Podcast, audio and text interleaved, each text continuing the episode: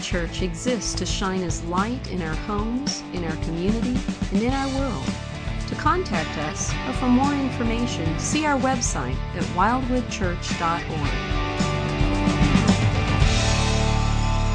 If you would, please take out your Bibles and turn in them in the New Testament to Ephesians chapter 5.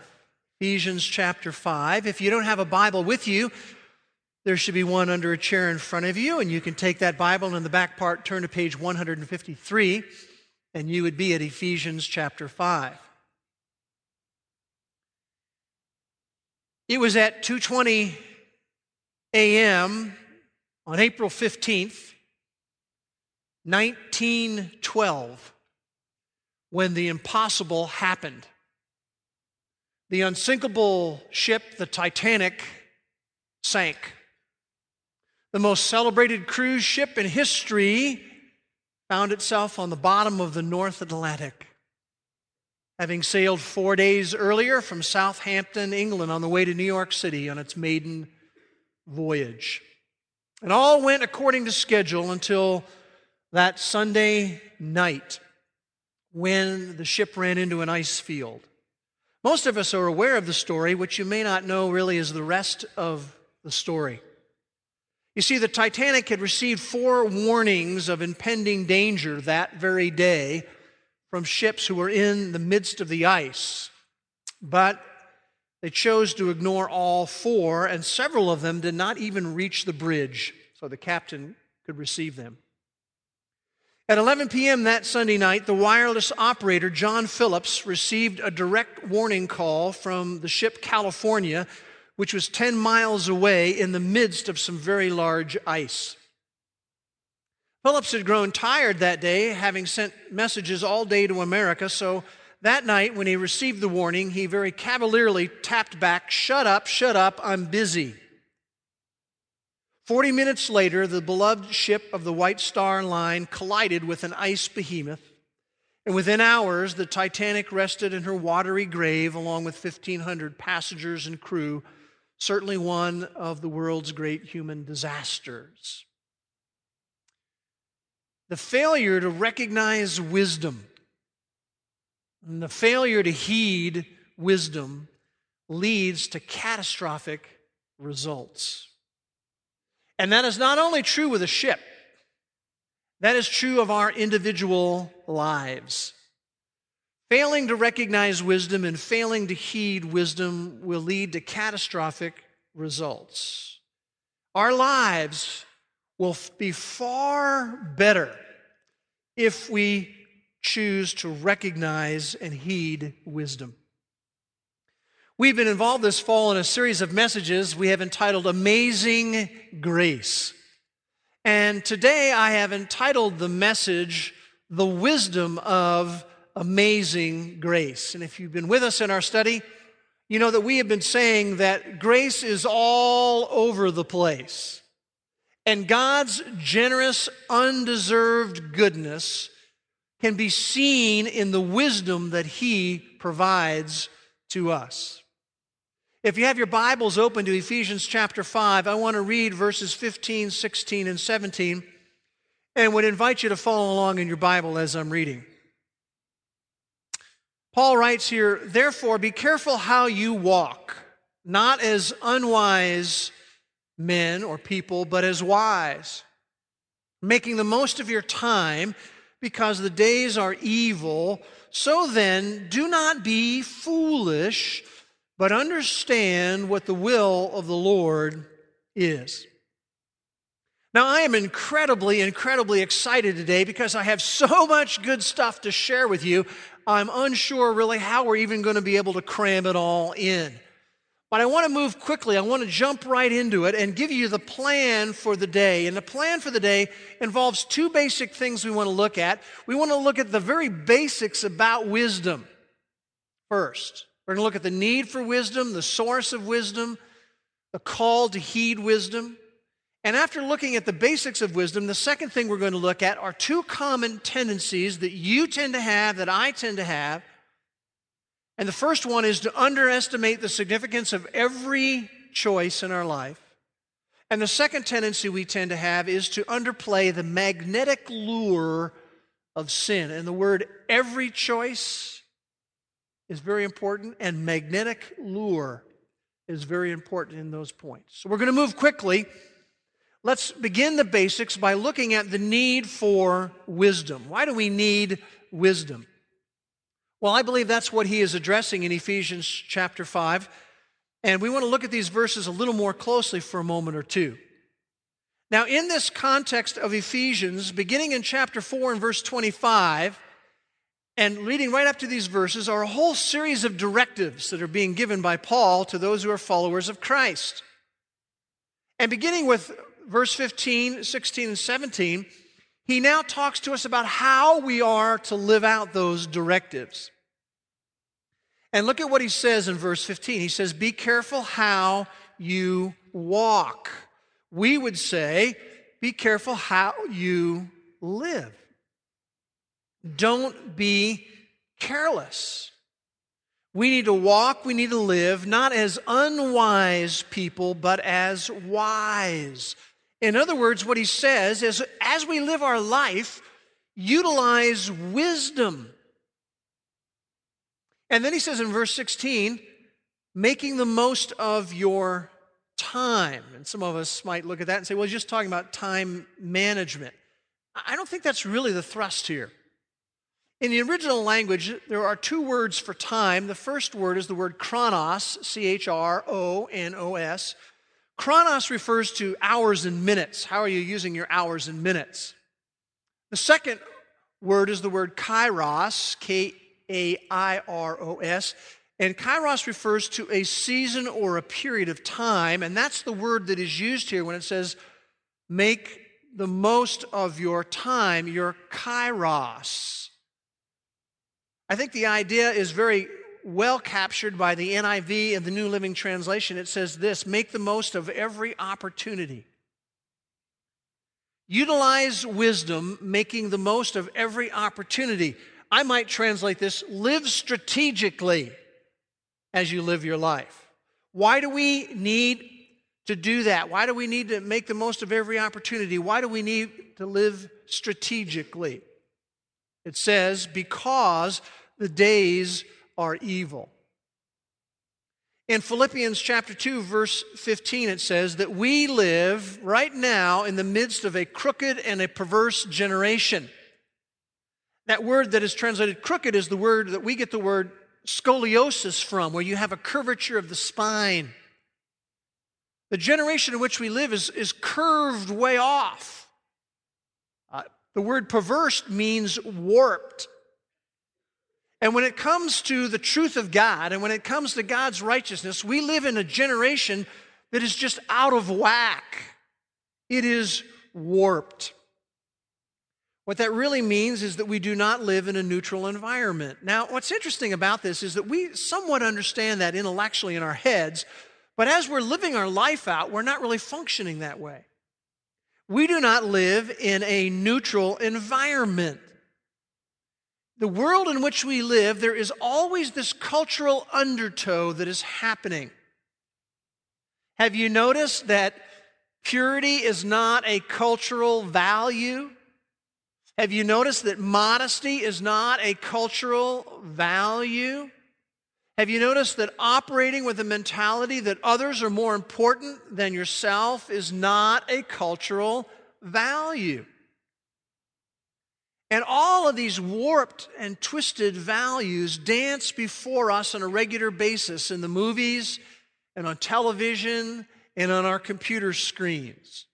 You know, you'll see something like this, and the product can vary, but basically the message is you know, happy people have this stuff, whatever the stuff may be. Have this kind of a car or this kind of electronic piece of equipment. Happy people have this stuff. And by the way, there's no down payment for six months. See, that's the kind of stuff that's always dancing in front of us. We see, see, see things like this movie titles will not appear on your bill. So we don't live in a neutral environment. There's a new movie that just came out this week entitled What's Your Number? Haven't seen the movie, I don't plan to see the movie. But part of the premise of the movie is that several of the girls are reading a women's magazine article, and it says that the average girl has sex with 10.5 men before she gets married. And the implication, of course, is that if you're at five or six, that's pretty modest. We don't live in a neutral environment. Look at verse 17 of Ephesians 5. He says, So then, because it's not a neutral environment, do not be foolish, but understand what the will of the Lord is.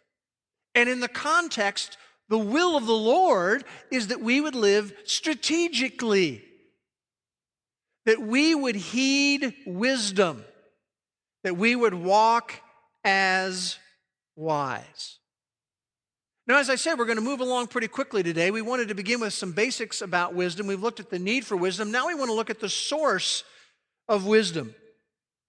Turn to me, with me uh, to the middle part of your Bible, to the book of the Proverbs. You can find the Psalms. The Proverbs is parked just to the right of the Psalms. Proverbs chapter 1 and verses 2 to 5. Proverbs 1, 2 to 5. Now, to some, when they look at these proverbs and know that they were written hundreds of years ago, they would say, well, those are just quaint relics of a bygone era. But in reality, what we have in the Proverbs are nuggets of God's amazing grace to us. And as these are compiled by Solomon, he says in, in verse 2 I compiled these so that people like us would know wisdom and instruction and discern the sayings of understanding, to receive instruction in wise behavior and righteousness and justice and equity, to give prudence to the naive, to the youth, knowledge and discretion. A wise man will hear and increase in learning, and a man of understanding will acquire wise counsel. When we talk about the source of wisdom, the source of wisdom is the very heart of God. And He doesn't want to leave us just simply wandering around aimlessly. Thus, He presents to us wisdom. In James chapter 1 and verse 5, it says, If any of you lacks wisdom, let him ask of God, who gives to all generously. You see, that's His amazing grace and without reprimand. He doesn't get insulted when we ask him for wisdom. And the promise is, and it will be given to him. The source of wisdom is God's heart. And the source of wisdom is also wise counsel from those who have been down the trail ahead of us. Look again at, at chapter 1 of Proverbs in verse 5, the last part, it says, A man of understanding will acquire wise counsel. The source of wisdom is the heart of God. The source of wisdom is wise counsel by those who've been down the trail ahead of us. And we're going to look at a number of verses in the book of Proverbs. Proverbs chapter 12, verse 15 says, The way of a fool seems right, but a wise man listens to advice. Now, as we said, the Proverbs was compiled by Solomon, and you might remember who he was. He was the wisest man who ever lived apart from the person of Jesus Christ. And in 1 Kings chapter 3, it talks about how God gave to him a wise and discerning heart. And God said of Solomon, He said, There has been no one like you ever before. And He said, There will be no one like you after you've lived. God gave to him this immense pool of wisdom. Now, do you, do you see something strange here when he talks about how a man of understanding will acquire wise counsel? Why would the wisest man who ever lived say it's strategic to listen to wise counsel? And the answer is because he was the wisest man who ever lived. He understood the importance of that. You know, elite great athletes, and you might think of one that you really admire, could be any sport, but elite great athletes have one thing in common.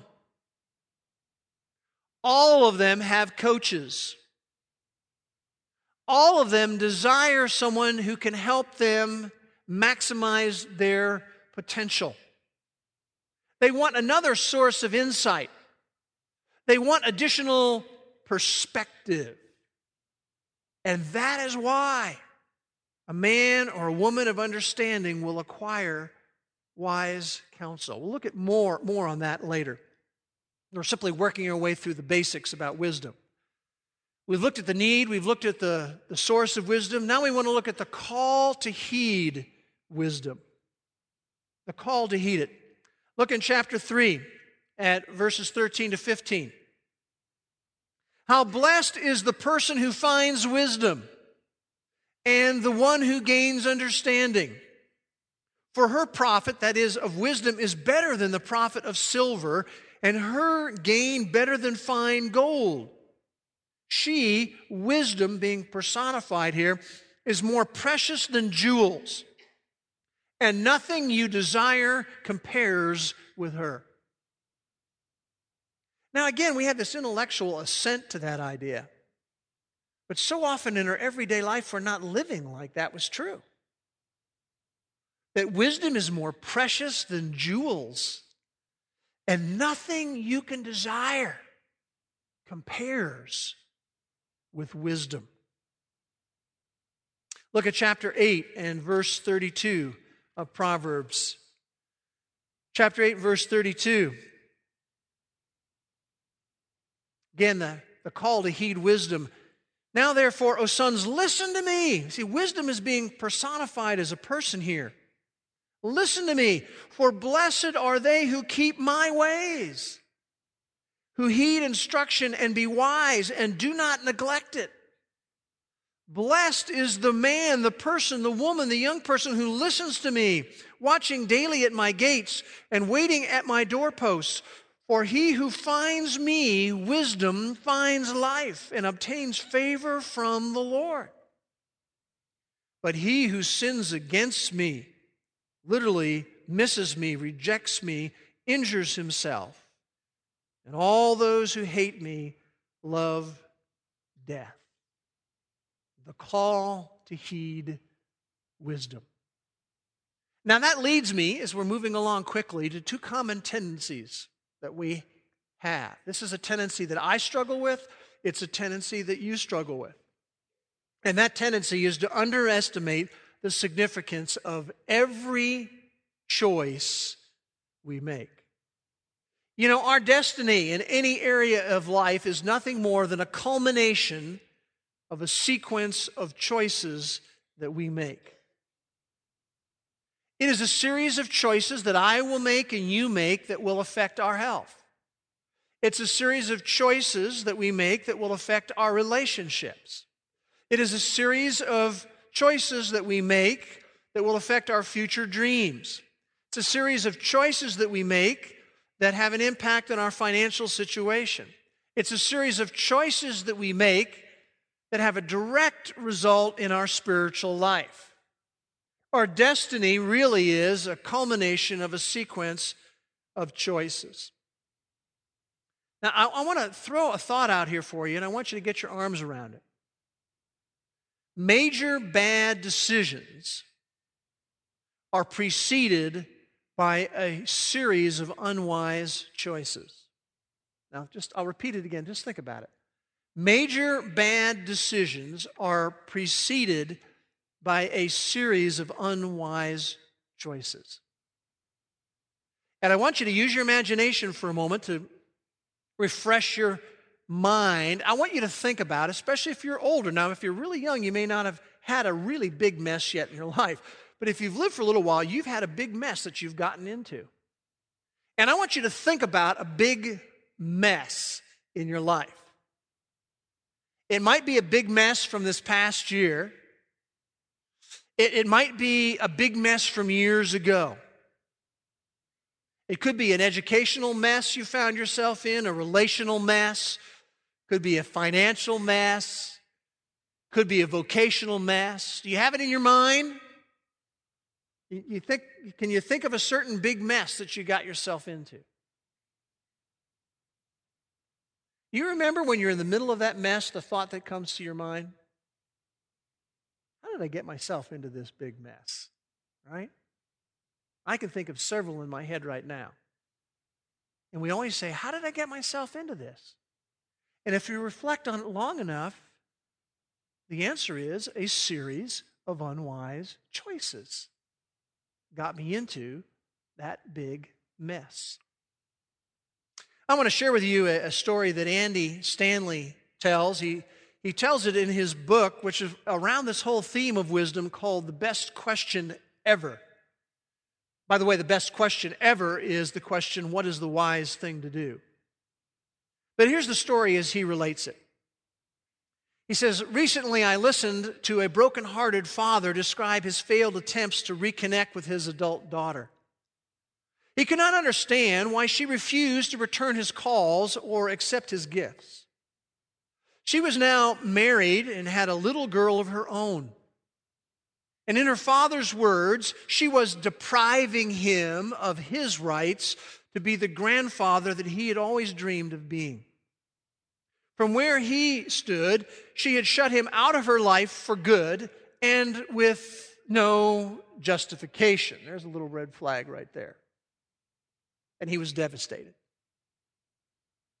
But that wasn't the whole story.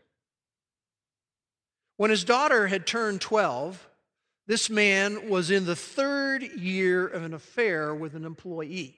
Now, as I tell you the rest of the story, I want you to think about the series of unwise choices that were made. Think about the series of unwise choices that you make that even lead to an affair. How many more unwise choices that lead to three years of an affair.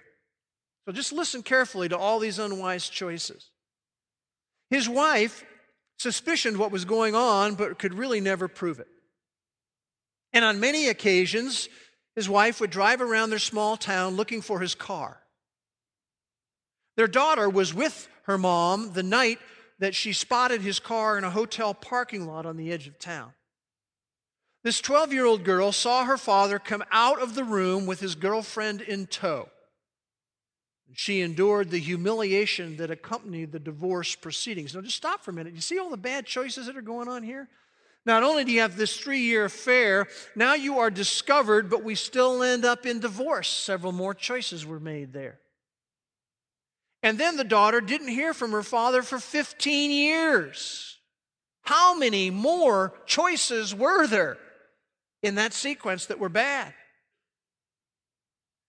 And he goes on to say, as much as I empathize with a father who wanted a relationship with his only daughter, said, I couldn't help but think, you did this to yourself. You robbed yourself of the joy of seeing your daughter graduate from high school. There's another unwise choice. You missed the once in a lifetime opportunity to give her away at her wedding. There's another unwise choice. You weren't there for the birth of your granddaughter. There's another unwise choice. He's in this big mess. Just a culmination of a sequence of choices. He goes on to say this there's a series of irresponsible decisions that robbed him of what could have been and what should have been.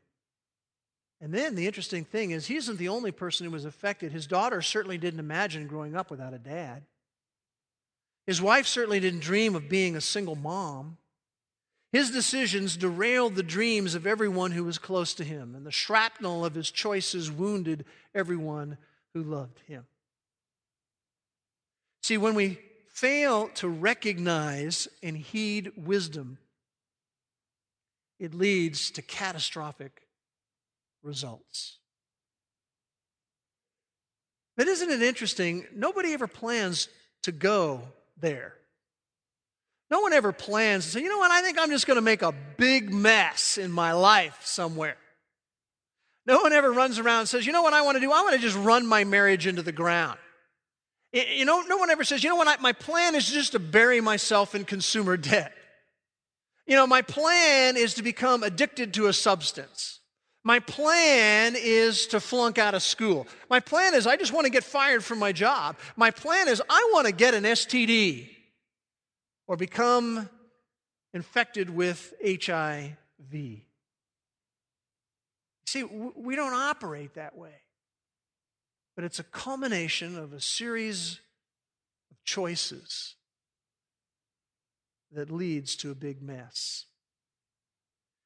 And you know, part of the problem we have, we're going to be real frank today. Part of the problem is, I think, for it's true for me, and I think it's true for you, is a lot of times we suffer from the someday syndrome.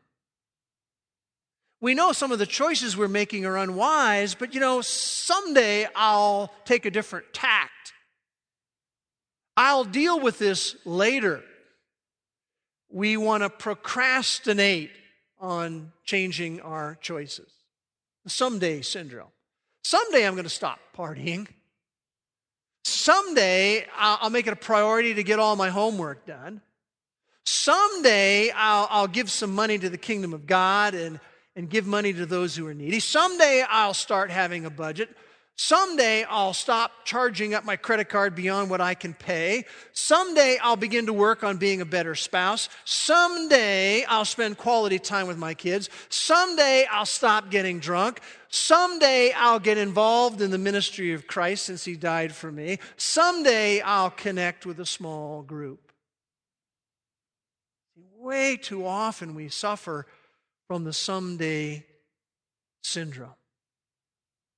And just being honest with one another, you know, we, I'm including myself here, are master excuse makers. We're masters at it. But we underestimate the significance of every choice we make. And remember, our destiny is a culmination of a series of choices.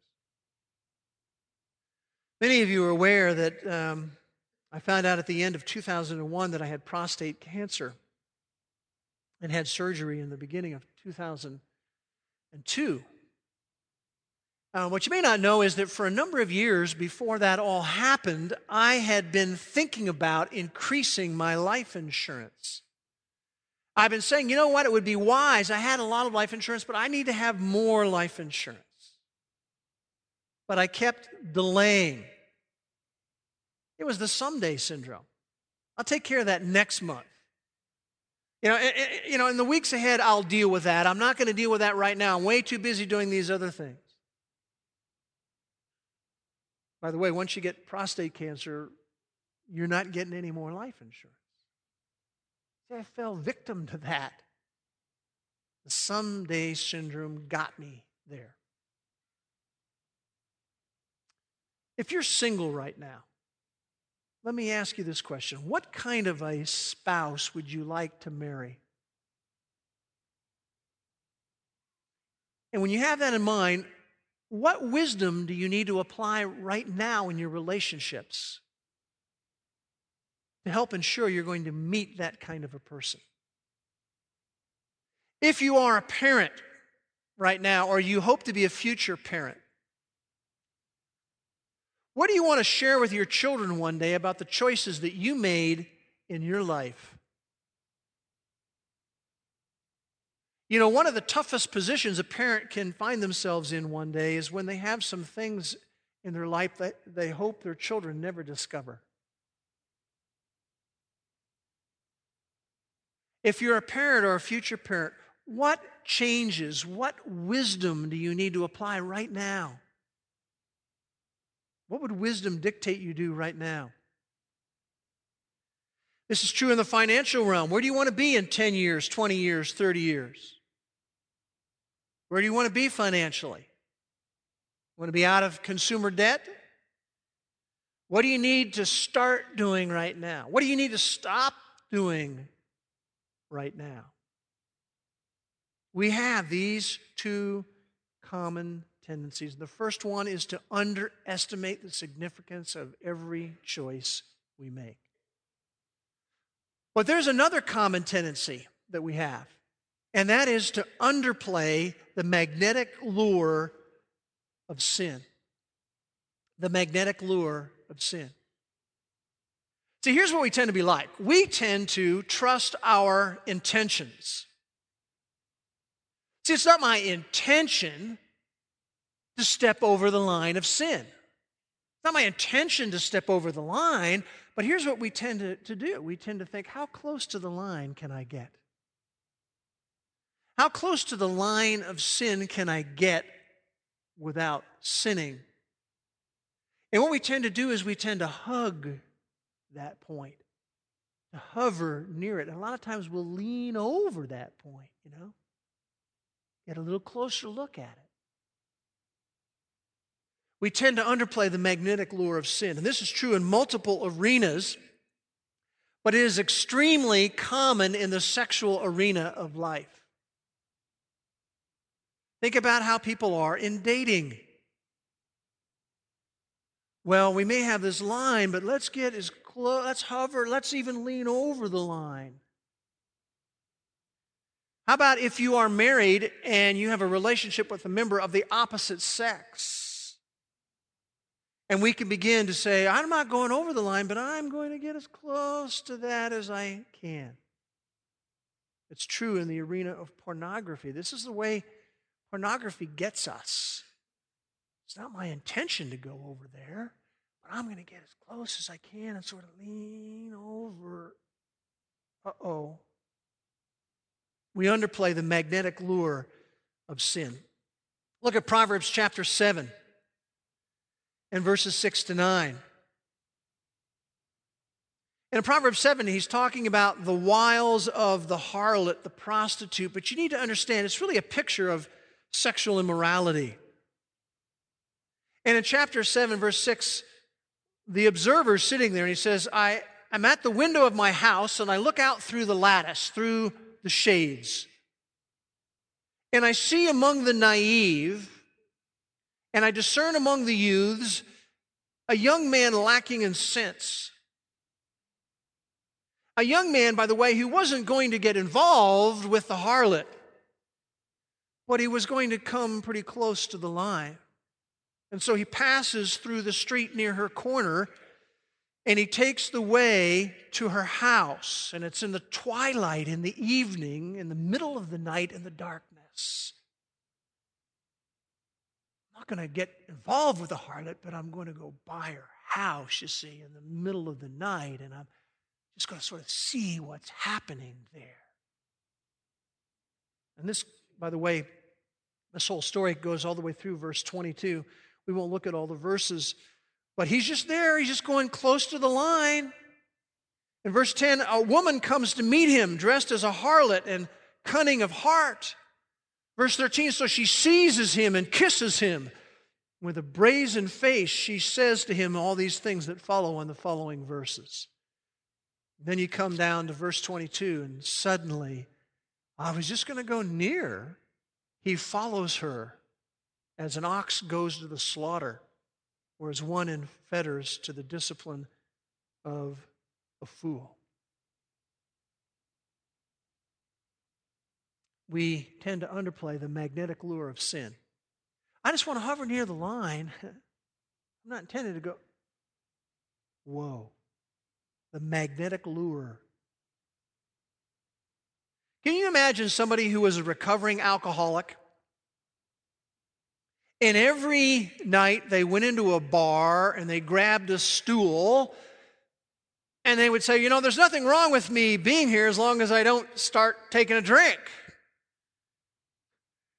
If you've known with anybody who struggled with an alcoholism, you'd be going, Are you nuts? That's your plan to go to the bar and sit on a stool every night and say there's nothing wrong as long as I don't take a drink. But you see, that's the way we tend to be. In Proverbs chapter 5, verse 8, speaking again of the harlot, which is really the personification of sexual morality, keep far away from her. Do not go near her house. That's what wisdom says. Now, why do we do that? Why do we like to hover near the line? Why do we like to sort of lean over the line? It's because we rationalize. I'm going to do this, but I'm going to be careful. I know I'm going to go near the line, but I can handle this.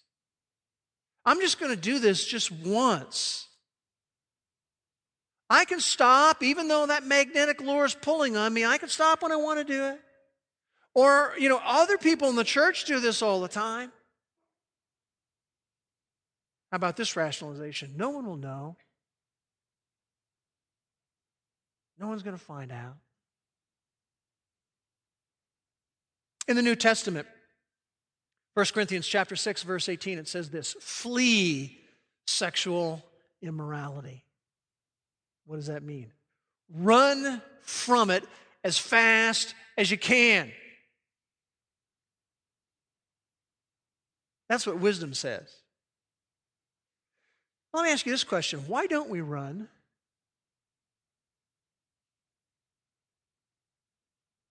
We don't run because we don't fear it. That's why we're underplaying the magnetic lure of it. We don't fear it. When uh, I was growing up, we would often go visit my grandparents who lived in Waterford, Pennsylvania. In a certain era, my grandmother and grandfather lived up on this little hilltop, and they had three and a half acres of land. And I don't remember if I was seven or eight years old, but my grandfather had at that time this very large German Shepherd dog.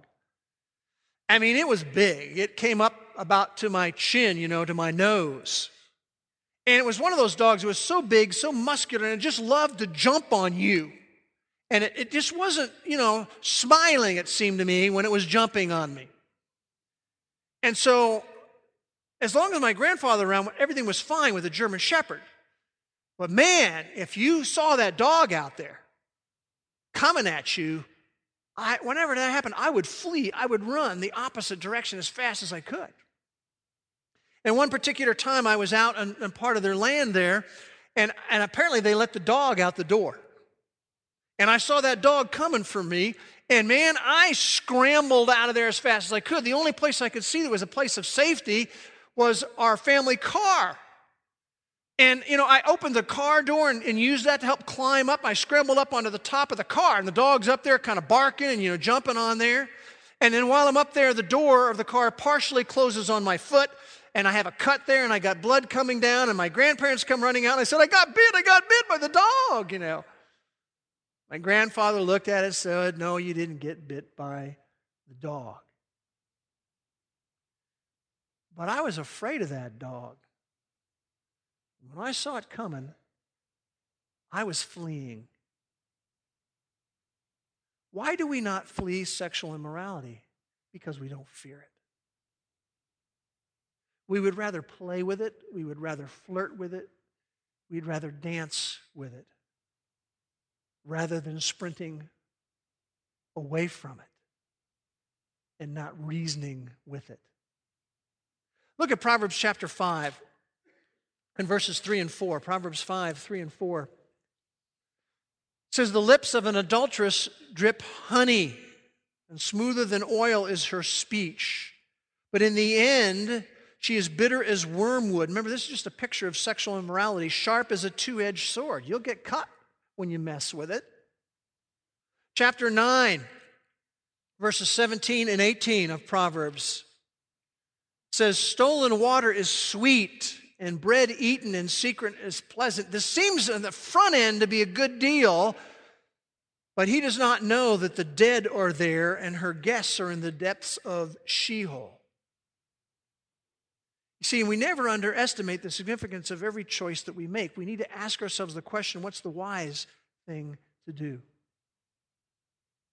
Now, back in, in the early 90s, I was still under the illusion that I was ruggedly handsome. It's not really so much of a problem anymore. But there was a time when, um, this was back when we were meeting downstairs in the Fellowship Center for worship. And there was this attractive divorcee. She was about 30, and, and I had counseled some with her. And it was not unlike today. You know, people don't sit normally in the front rows, and so uh, I used to always sit in the center section down there in the very front row. No one ever sat behind me.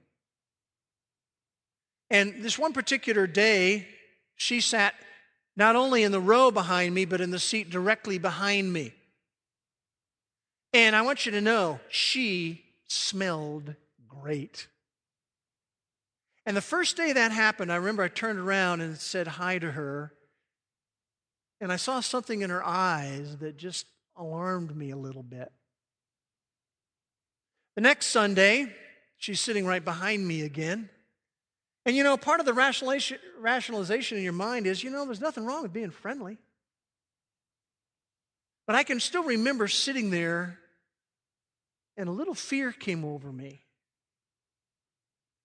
And wisdom was saying to me, Keep your face going forward. She sat behind me another two Sundays. I never turned around and talked to her again. Not long after that, she moved back into the congregation. Before long, she was gone. See, we've got to understand that the magnetic lure is strong. And we need to take wise precautions now. I would encourage you that if you are dating, pre decide now about the line you're going to have, and then don't go walking close to it. Pre decide what environments do you need to avoid. Pre decide what do you need to disconnect or block when it comes to media. And just so you understand, we're using this as one arena, but these principles apply to multiple realms. The financial realm, there's the lure of stuff. This stuff will make you happy, that's always there. There's the vocational realm, where the lure of being immersed in our career at the price of all of my relationships. These are all areas that these principles apply. What is the wise thing to do? What does wisdom say? Now, you know me, I want to be very practical. Let me give you two action points for all of us coming out of this message today. Action point number one is make wisdom an every moment priority. Proverbs 28 26, he who trusts in his own heart is a fool.